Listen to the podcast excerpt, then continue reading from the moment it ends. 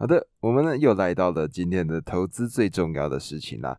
昨天呢，我呢跟各位分享了什么？昨天呢，我分享的是你的形象决定你的价值。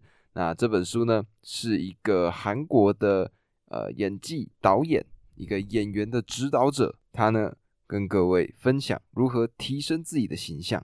那么他底下带出过什么人呢？他底下带出过，举例来说，宋仲基，哎，个这个应该大家会清楚。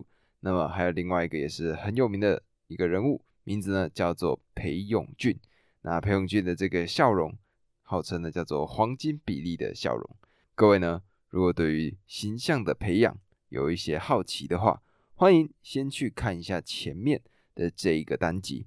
我呢非常非常的推荐，我觉得呢在里面呢，它让我重新去仔细思考了很多关于形象培养这件事情上。因为呢，我呢自己呢是一个穿衣服很简单的一个人，我呢相信的是简单的一个美好。那所以呢，我呢基本上出门穿的就是素色的黑色 T 恤或白色 T 恤，然后呢加上就说牛仔裤，然后鞋子特别挑一下，那一个亮点在我身上，这个呢大概是我自己的一个穿搭的哲学。对，那我觉得呢在里面呢提供的这个形象的建议，如何寻找。一个最适合你的一个穿搭的介绍，一个方法，我觉得呢，这里面讲的非常的正确。那各位可以去听听看，学学看，因为我自己也在这里面学到了很多。那么我们呢，就回来讲投资最重要的事吧。我们的隔了哎两天，今天呢就要来讲新的一个章节。这个章节呢，我们呢就来到第十六章。这个章节的名称叫做认识运气扮演的角色。那么在介绍这一章之前呢，霍华马克思呢，他呢就很明确的推荐了一本书。这本书呢是塔雷伯，他的名字全名呢叫做纳西姆尼可拉斯塔雷伯，他呢所写出的一本书。这本书呢叫做《随机骗局》。那我自己呢床底下刚好有这本书，前阵子去买到的。那么这本书呢里面讲到的很多内容，都跟今天的这个第十六章所讲到的部分。非常的有关联。那么我自己呢的规划就是说，现在呢，因为这个投资最重要的是它有二十章嘛。那么我呢每天持续更新，每天呢都把我呢看到的章节分享给你们。那么我呢如果有看到说有点像是这样子，每一个章节它呢都有一些重点，都有一些心得可以分享给大家的部分呢，我呢就会特别去把这些书找来给大家看。例如说呢，像是一些经典的名著，比如说《枪炮、病菌、钢铁》，或者说嗯，纳西姆·塔雷伯他呢所写出来的这个反脆弱跟黑天鹅效应，或者是人类大历史，诶，这些呢都是很经典的作品。那这些作品呢，我呢就希望说，呃，在我自己阅读的过程中，把我看到的一些内容跟我自己的日常结合在一起，然后分享给你们。这个呢是我自己所看到的一个感觉。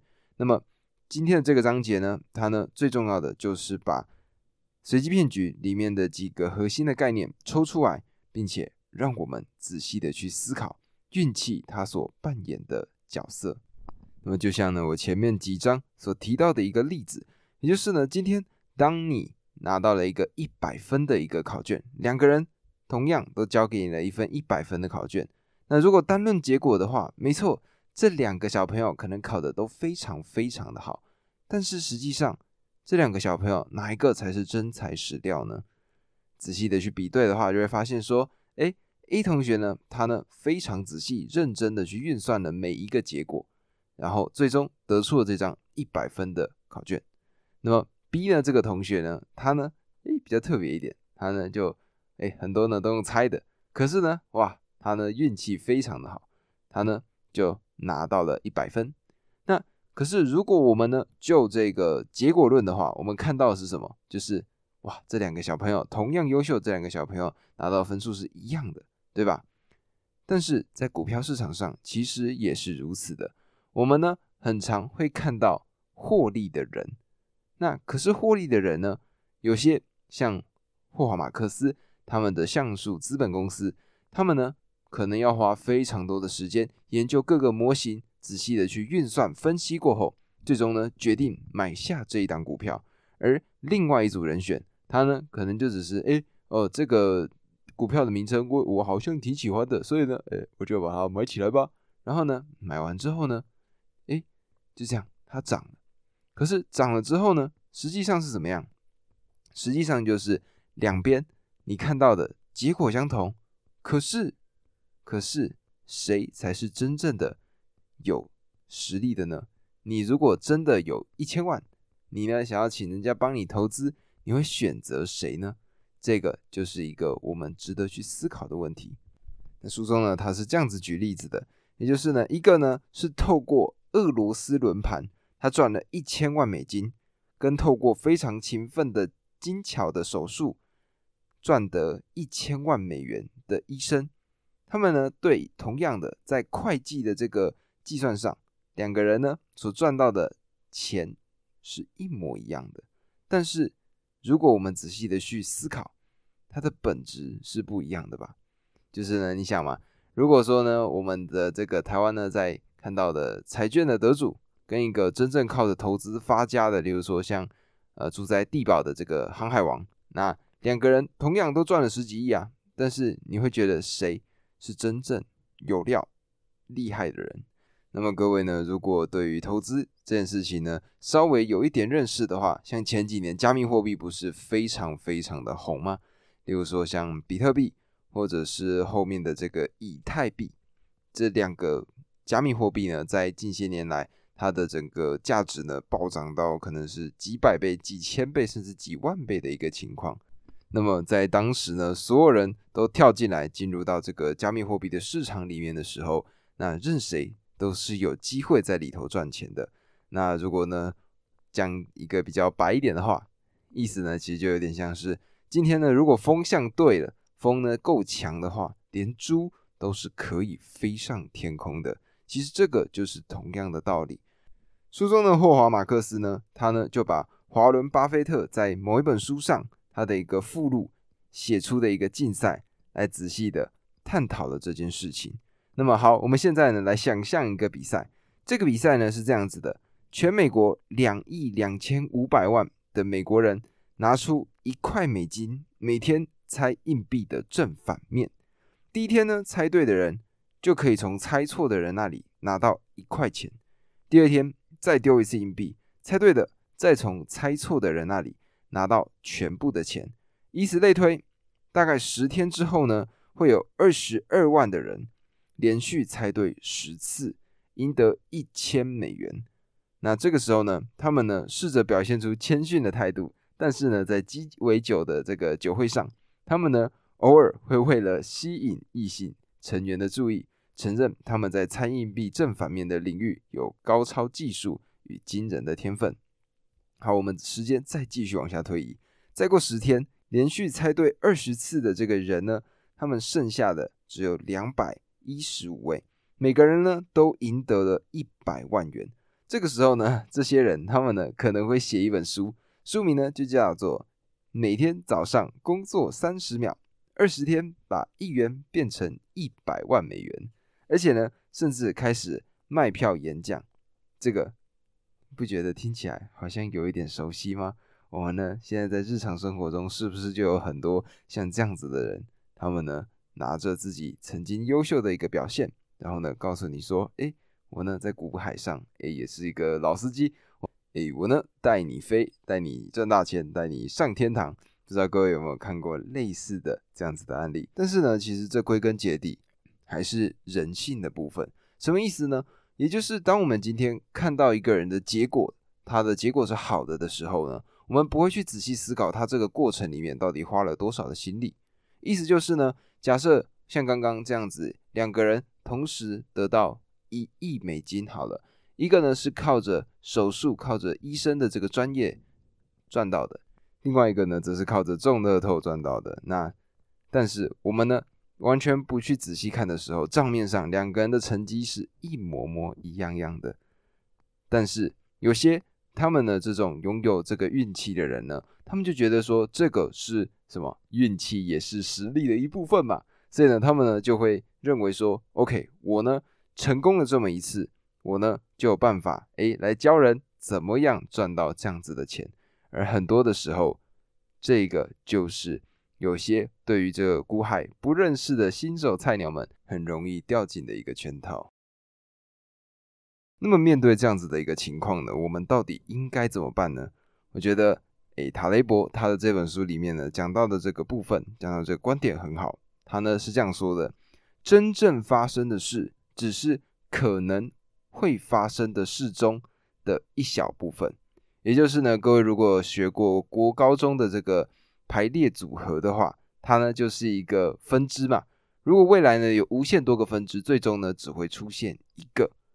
而有些时候呢，就是这么刚好，这个出现的最终的历史事件呢，它呢让那些不明智的决定得到了应有的奖赏，而且同时惩罚了那些透过大量的资料最终决定出来的投资策略。那人就不淡定啦，你双手一摊，好啦，那全部交给运气就好啦。不，这是错的。为什么这样讲呢？仔细去想这两件事情，它的关联性是什么？我们呢，仔细的去把。所有的这些资料，我们看清楚、分析好，那么我们呢可以确保的是什么？风险出现的时候，我们呢也不用太过的担心，因为呢我们呢自然而然的有思考到它可能会出现的一些状况，所以呢我们呢的损失会比较小，而同时我们赚钱的时候也是真材实料的在赚钱，也就是呢今天呢当你拥有这样子的技能的时候，你是不会怕有太多的问题的发生的，那么。书中呢，我觉得提到一个还不错的例子，他呢在举例什么是好的决定。他是这样子讲的，他说：假如有个人决定要在垦丁建一座滑雪场，三个月后有个特大暴风雪刚好侵袭了整个屏东，而这个时候呢，整个积雪可能呢高达了三公尺这么高，那这个呢让这个滑雪场第一季有非常丰厚的获利。我们呢如果看到这样子的一个。状况，我们难道会觉得说你在垦丁一个这么热的地方建一个滑雪场是一个好的决策吗？这个就是真正的有些时候事情发生了，如果是运气，它呢所决定出来的一个结果。所以呢，一个好的决策应该是一个有逻辑、聪明而且资讯充足的人。考量当时面对的情况后，在知道结果之前做出的决策。那么用这个标准，我们呢来仔细检测刚刚的这个肯丁的滑雪场，那它看起来是不是就超级无敌愚蠢的呢？这个就是他想要告诉我们的。那么还记得我们呢在十四章的时候有提到这个我知道跟我不知道的这个学派。那我知道这个学派呢，他们呢是认为自己呢做足了资料就可以怎么样看见未来。他们呢会认为说，看到了这些东西之后，看到了这些资料之后，他们呢很大程度的会无视其他的可能性。他们呢会认为说，OK，我呢已经做足了资料，所以呢不用担心，OK，不用担心我的未来的。但是呢，如果我们呢采取的是我不知道的学派的话，我们呢会将重点放在建构一个他们认为可能情境下表现不错，但其他的情境下。它的表现也不会太糟的一个投资组合。那么换句话说呢，我知道学派他们呢会根据单一一个可知可克服的未来的情况来行动，而我不知道这样子的一个学派呢，则会把未来事件视为一种几率的分布。所以呢，因为呢我们有这样子的一个思考，我们呢在面对到未来的一个投资的状况的时候，我们呢更有机会找到一个。相对安全、震荡比较没那么大的一个投资组合。那么，我认为呢，书中最重要的就是他最后的一段话。他说呢，认为世界是个不确定的地方的人，还会做几件事：对风险保持健康的尊重心态，意识到我们无法掌控未来，了解到我们能做出最好的事，就是把未来事件视为一种几率分布，并根据这个条件来投资。坚持防御性投资，而且强调避开投资陷阱。对霍华马克思来说，这些就是深思熟虑的投资要做的事情。那么，我觉得呢，这个部分未来呢，如果有机会，我呢再跟各位介绍一下塔雷伯他所写的这个随机骗局里面所讲到的部分。那么，我呢就可以把这两个章节，到时候呢把它截录出来，然后让各位仔细的去品味一下，人家写出这个黑天鹅效应的这个作者，他呢到底做出了什么东西？那么以上呢就是今天第十六章的内容。我们呢常说结果论英雄，结果论英雄，但是呢实际上其实这个过程它的这个决定，它的这个决策的整个系统其实是非常非常重要的。为什么这么说呢？因为整体的这件事情，它是一个很长的过程。那么，如果你就单次来看，没错，它的表现很好，但是你会放心的把钱交给那些并不用做工具思考，而是刚刚好用错的方式蒙对了答案的这群投资人，还是把你的钱交给那些真真正正的去控管好你的资金的这些公司呢？我想这个问题的答案呢，你自己一定。会有一个很明确的解答。那么这个呢，就是今天我们呢投资最重要的事的第十六章。那么明天呢，一样会持续的来做更新。那么如果喜欢今天的内容的话呢，记得帮我分享给你身边的朋友，然后呢帮我按下订阅，并且留下五星好评。那这个呢，就是我自己的一个期望。那我也希望呢大家跟我一起变得更好。这个呢，就是今天单集啦。我呢介绍到这里，我们明天见，拜拜。